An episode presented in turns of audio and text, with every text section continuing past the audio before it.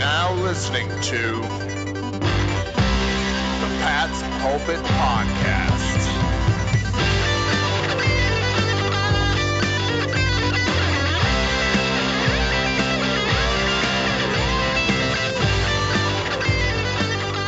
All right. Hello, everybody, and welcome to the Pat's Pulpit Podcast. Week 13 is in the books, and the Patriots are sitting pretty at 9 and 3. I am Alec Shane here with Rich Hill, here to talk about the Patriots, the Vikings, and the week that was in the NFL. Rich, how's it going, buddy? It is going well. Always great coming in after a Patriots victory, especially one where, you know, it wasn't super comfortable throughout the entire game, but once the fourth quarter came around, we knew how it was going to end. We knew what was taking place, and everything else around the league kind of turned in the Patriots' favor. Not entirely, but we can talk about that. But, Alec, how are you doing?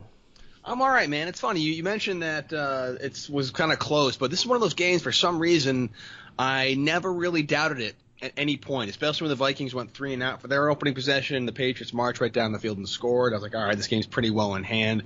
It may have been because I was at a bar and I was drinking, so that might have had a little thing to do with taking the edge off. But whatever, whatever it was, Patriots looked good. We'll get to that in a minute, though. Let's talk about the week that was in the NFL. You mentioned, Rich, that it kind of shook out well in the Patriots' favor. I agree with that. The big one, in my opinion, is the Chargers beating the Steelers, 33 to 30 which more or less knocked them out of the two seed. They can still get it, obviously, depending on how the weeks shake out go, going forward. But that was a big blow for the Steelers. They've now dropped two in a row. You see that game at all? Yeah, I actually did. I, I watched bits of it, and I was shocked. I mean, Chargers came back down from 16-0.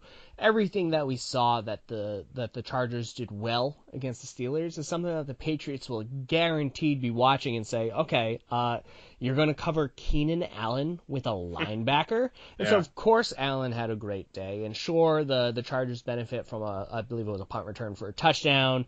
And the Steelers did very much so blow that big lead. But James Conner is now dealing with an ankle injury for the Steelers.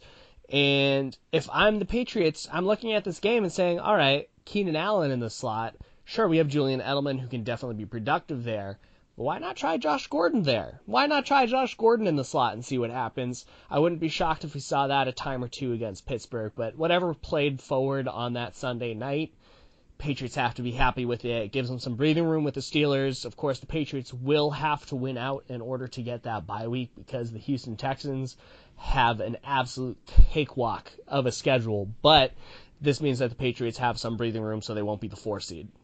No, it's true. And the four seed is not what you want to be. It's funny, man. I feel like nobody's talking to the Texans. They're like, oh, the Chiefs and Patriots, one and two. The Texans are half a game back from the two seed. And as you mentioned, they have a very easy schedule, and they've won nine straight, if I am not mistaken. They just cannot lose, and they look good. Why do you think no one's really talking about Houston? It's because their postseason record isn't stellar, and no one trusts them in the postseason, or is it just because the Patriots and, and the Chiefs look so good, and the Patriots are the Patriots, they're just flying under the radar? Well, yeah, so Houston started 0 and 3. And so for everyone, I'm sure that kind of eliminated them from the, the ranks of the good teams. And then they won their next two games in overtime, so very, very barely. And so people are like, okay, they're definitely not a good team. like that kind of very much verified it. But J.J. Watt rounded into form around there. They have won nine in a row. Deshaun Watson has looked very, very good. And uh, they've only had three turnovers in their past six games, which is also very, very strong after they turned the ball over like 20 times in the first six weeks. So the, the, the Texans have pulled it all together. Deshaun Watson has put his torn ACL in the past. They're getting some production out of the running game. Lamar Miller is looking very, very good. Uh, DeAndre Hopkins is obviously still his great self. They acquired Demaryius Thomas, who, you know, all things considered, has been very quiet for the, the Houston Texans, but so long as you have Hopkins out there, you have one of the, the top five receivers in the entire league. So Houston has a very, very dynamic offense. They have one of the best defenses in the league. It just took them some time to round out. And when the rest of the league is talking about the Chiefs or the Saints or the Rams and how hot of a start they got out to, these teams that didn't have a great start got swept by the side, and we could honestly put the Patriots into the similar category of, you know what, oh, the Patriots aren't looking that great this year. I mean, they're nine and three. Texans are nine and three. These are two very, very good teams. Maybe they didn't get to nine and three the way that people would have liked, but they're there all the same. They are. And speaking of teams not really doing that well, the Jaguars beat the Colts, Rich, six to nothing. Did Oof. not see a minute of that game and could not be happier about it. What a disaster that is for Indy. I don't think Indy's making the playoffs anyway this year, so not the hugest loss for them. But to lose six nothing, to not have to hold a offense to less than a touchdown and still put nothing up on the board, very embarrassing. Yeah, especially when Andrew Luck had been on, I believe it was like an eight game streak of three or more touchdown passes, or it might have been seven games. There was something ridiculous with how productive he had been.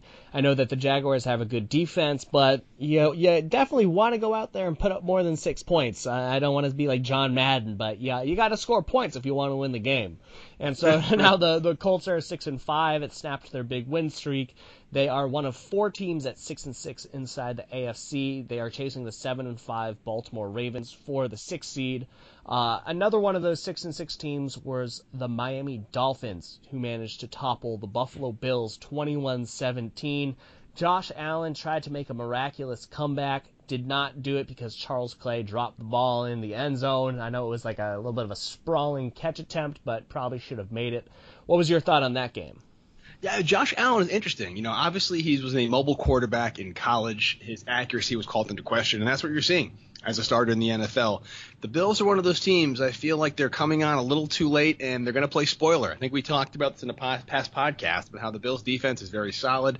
Their offense is doing enough with Allen. They have to be happy with what they're seeing for next year. They're not making the playoffs this year, obviously, but I was hoping the Bills would upset the Dolphins, give the Patriots a little bit more breathing room in the AFC East. Not going to happen. I don't know. I haven't really watched much Dolphins football this year, but I feel like you could give me a Dolphins game from 2018 through 2014 and asked me to guess which year I'm watching, I would have no clue. yeah, I mean, I mean, the AFC East is exactly who we thought they would be. Dolphins, very, very average. Bills, sub-average. Jets, same category as the Bills. They are not good teams. I, I think if we went back and listened to our very first podcast of this season, we knew what was going to happen. Patriots are going to win this one. They are one week away from clinching the AFC East. We'll, we'll break that down in the podcast on Thursday. But the Dolphins, roughly a 500 team. Bills and Jets, they're going to win around a third of the games this year. That's all you can expect from them. Uh, maybe they have brighter futures. I, I thought Josh Allen did not do enough overall this year to make me think that he's really going to be the future. He had a great game against the Dolphins. He did a very, very good job with that one. But whole body of work, this AFC East picture is the exact same as what you said. No different over the past few years.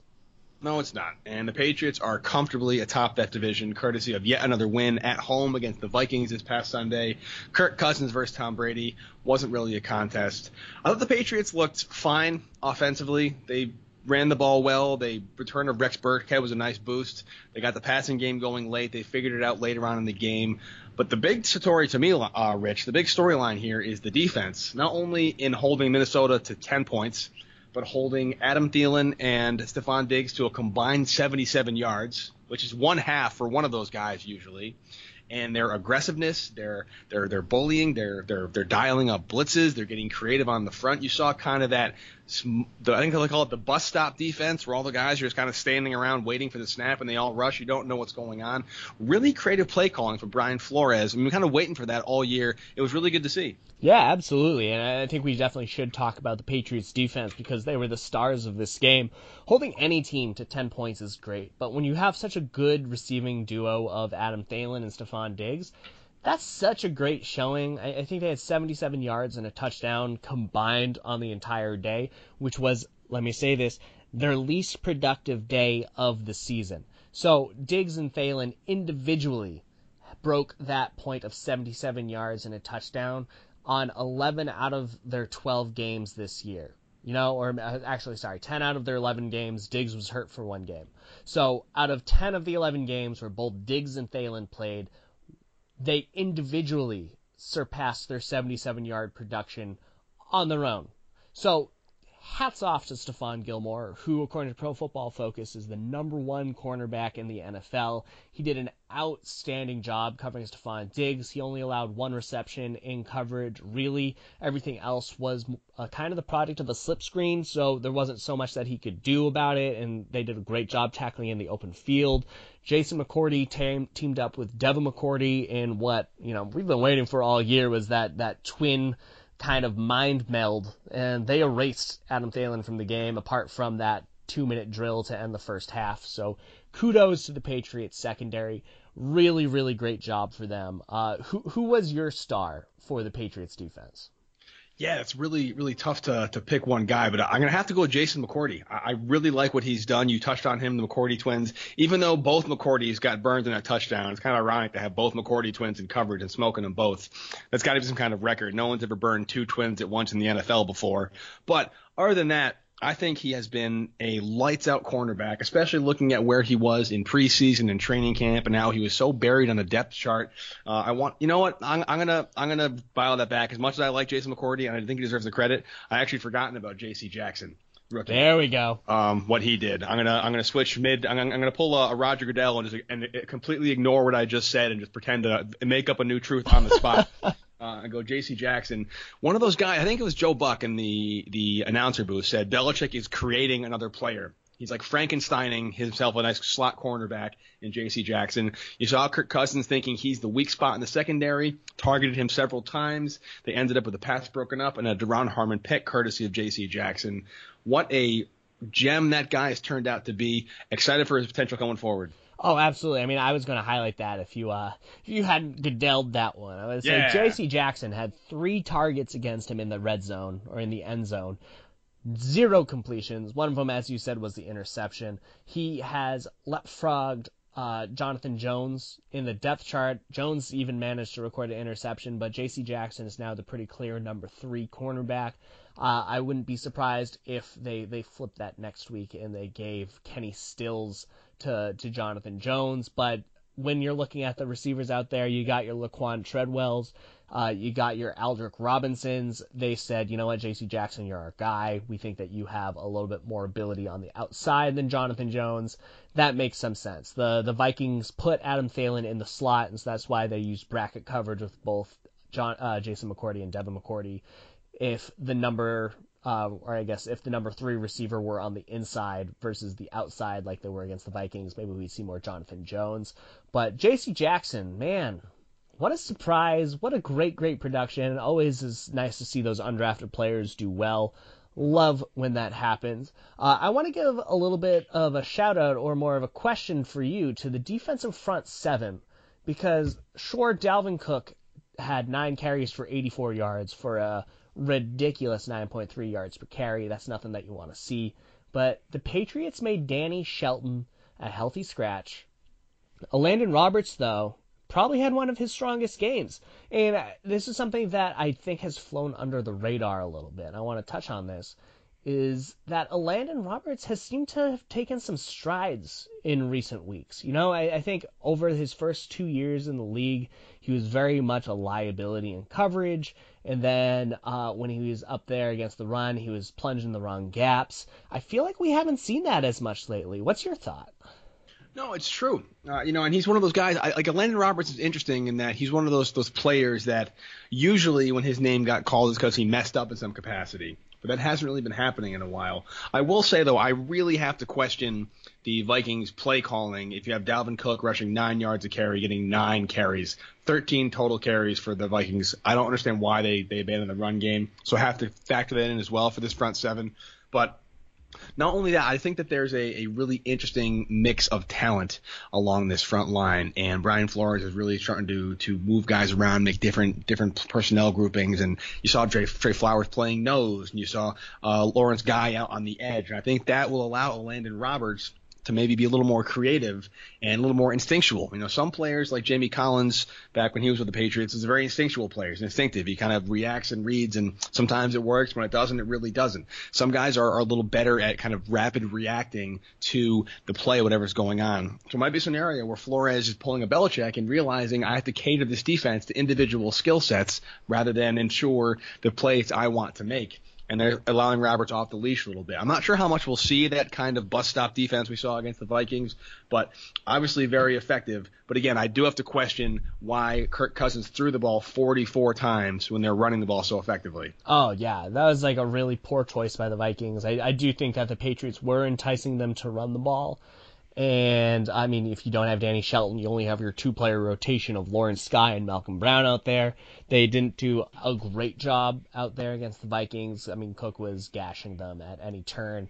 But still, the Vikings decided not to. This was reminiscent of when the Patriots played the Broncos in 2013, where I believe it was C.J. Anderson. They allowed him to have a big day on the ground, and that just took the ball out of the air. And so the Patriots said we're going to dedicate more of our defensive resources to double teaming Adam Thielen on every single snap. We're going to have Stephon Gilmore take Stefon Diggs on an island. And it worked out. It worked out well for the Patriots. They won all their matchups on defense. You have to be super happy anytime you only allow 10 points. So that was a great showing for them. Uh, I want to turn my focus a little bit to the offensive side of the Patriots ball because possibly the player of the entire game was Mr. James Develin. Yeah. Alec, who saw that coming? No, I mean, I feel like we've been singing his praises pretty vehemently all season, Rich. So good for you and me for, for calling this one. Um, I wrote in my, my fan notes this week. I think he's actually maybe the MVP of the offense this year. Um, it's not going to show up on the stat sheets, but if you look what he's able to do, he's a running back. Obviously, for his two touchdown day, he is a phenomenal blocker. He can block every single gap you need him to block. He can pull if he needs to for the edge. You can motion him out wide as a receiver. He can play tight end. He hasn't thrown a pass yet, but that's pretty much the only thing he hasn't done this entire. Literally, he's the only thing he's not done offensively for this team is thrown a pass. That'll be the day. The James Develin to Tom Brady connection. That'll be amazing. He's just such a, a force, and especially in a offensive scheme that really seems to rotate around the running back. It's amazing what the return of Sony Michel has done for this team. I thought Rex Burkhead looked great in limited action. The Patriots rushed the ball 39 times. Uh, on Sunday, which is a great number, including two rushes for Tom Brady for five yards.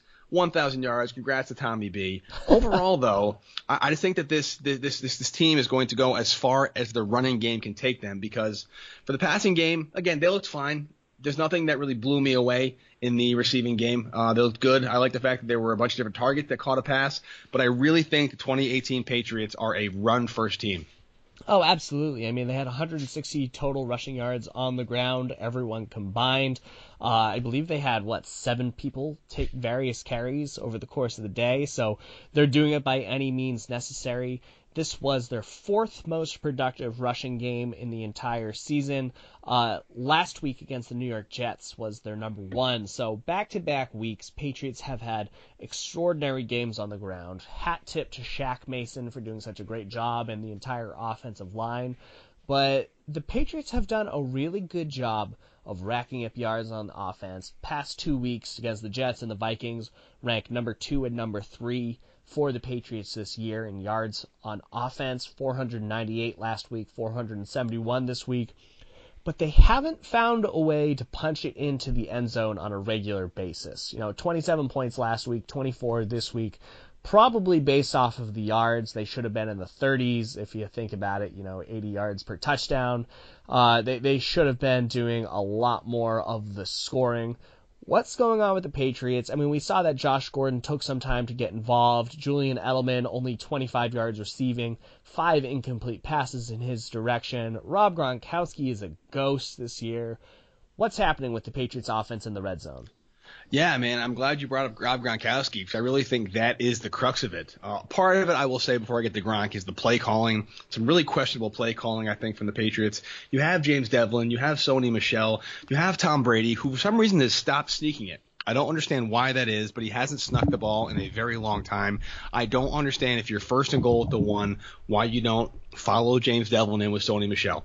I don't get it. Or Rex Burkhead now that he's back. Even Cordarrelle Patterson can carry the ball and get positive yardage. So I'm very curious of the play calling inside of five yards. And Rob Gronkowski, I, I hate saying this, Rich, but I think it is is in his best interest as a person who has to live a life after football to retire sooner rather than later. He's coming off multiple back surgeries, multiple ankle and knee and arm surgeries and concussions and beat up.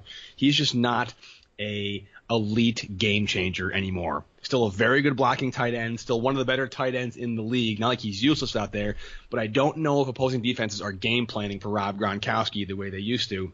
And he was such a red zone threat. You start him out close to the line, he'd motion out, they'd play action him. He was so uncoverable in the red zone. And I don't know how many times Tom Brady looked his way inside of 10 yards. I, would be amazed if it was five t- carries, uh, five looks all season. And so if they have no real legit red zone threat, which is not Gronkowski, it limits your playbook. Oh, absolutely. I mean, and Gronk hasn't looked himself. There was a few plays, one of them when he couldn't extend over that first down marker, where I was like, "Oh, Gronk, what's going on here?" Like vintage Gronk, any other year of his career Gronk absolutely would have gotten that first down. There are a few more where it just felt like, okay, he's just trying to to get this game over with. You know, he wants to stay healthy, which I completely understand. And I'm conflicted right now. I don't know if there's a mix of trying to keep him healthy for the postseason and then he'll erupt then and maybe retire after the season, but whatever the case, you they can't rely on Gronkowski as a receiving threat week in, week out. And as a result, they have to look other directions. You never want James White to be your leading receiver, even though he's entirely capable of doing it. Fortunately, Josh Gordon was able to emerge down the stretch there. Three catches, 58 yards, and a touchdown. He's done a really nice job with the Patriots. But at the end of the day, what we're seeing is one of the least productive passing offenses of the Belichick era. I mean, you, you see what Tom Brady's doing right now. He's throwing a touchdown 4 per 6% of the time. That is his fourth lowest touchdown rate of his career, ahead of only 2001 and 2003, where he did 4.4%. That was before Brady was really Brady, so sure, we'll take that. Uh, and then 2013, which we can all agree is the worst Brady season of probably the past decade. So the fact that Tom is barely beating those seasons out right now from a touchdown rate shows that not necessarily knock on Tom, but that the receiving options for the Patriots aren't of the same caliber as they were in previous years. Edelman has never been a red zone threat, but for whatever reason, the trio of Gordon, Gronkowski, and Chris Hogan have not been productive in the red zone. They've been fine in between the 20s. They need to really step up in the final quarter of the season if the Patriots' red zone offense is going to flourish and if the Patriots are going to have a chance against the better competition in the AFC. Well, I'll tell you, man, we'll know more about the Rob Gronkowski situation against the Pittsburgh Steelers. If he does not go off against the Steelers, you know something's seriously wrong because he eats them for lunch every single time he plays them. It's funny, you think Gronkowski, Edelman, Burkhead slash Sony Michel slash James White, Josh Gordon, Cordarrelle Patterson, James Develin. That's a potent red zone offense on paper, but you're right, they just can't seem to get it together. It's December it may be a scenario where the defense is rounding into shape and they won't need to score 30 points a game, which is fine with me. I'd, I'd much rather be able to win 24 to 10 than, than 38 to 35. I'll, I'll take these games every single time because there's more confidence and more ability, and a defense that plays well, stays on the field less time, gives the offense more time to rest. I'm okay with all of that, but yeah, man, there's just something. Even though they're nine and three, they're probably gonna get a first round bye if they take care of business. There's just something about the 2018 Patriots that's just a little bit off. And I know it sounds spoiled and whiny to have a, a 9 and 3 AFC East championship team. You're complaining about how they're not winning the right way, but there's just something not quite right about this team. And maybe they can turn it up in the postseason, but I feel like there's there's a fatal flaw somewhere on this roster that may cause them to stumble their ultimate goal of winning a Super Bowl. Yeah, absolutely. I mean, and maybe we can bank on the defense for carrying them the entire way. You know, who would have thought that this Patriots team would be carried by their defense and their rushing attack? That kind of seems to be where we are right now. Uh, we'll definitely see. We'll, we'll break down Patriots versus the Dolphins on our upcoming podcast on Thursday. Uh, Alec, do you have any final thoughts on this Patriots victory against the Minnesota Vikings? No, good win two tough games on the road coming up, so let's get it done. Oh, absolutely. And until next time, Alec, you have a good one. See you, buddy. Later.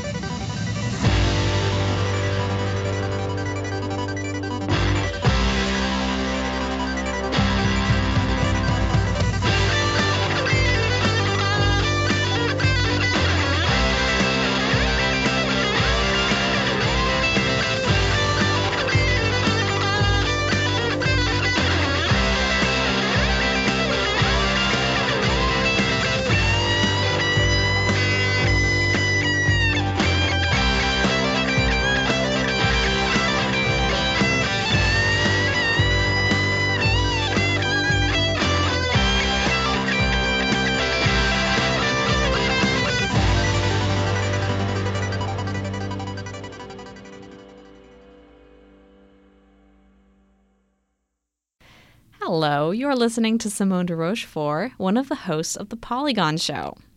It's a show all about the video games that you'll never have time to play, brought to you by four friends who are just as passionate about food, soft drinks, and TV shows as we are about video games. Every Friday, we bring you a new hour of personal stories, like how we found the best way to play Yakuza Zero, or even what happens when you play so much Zelda that you hurt your hands and can't play games anymore. Above all, we just have a really good time talking about the games that we love.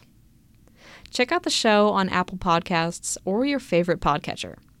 You can also find us at Polygon Show on Twitter and send a tweet to say hi. Thanks for listening.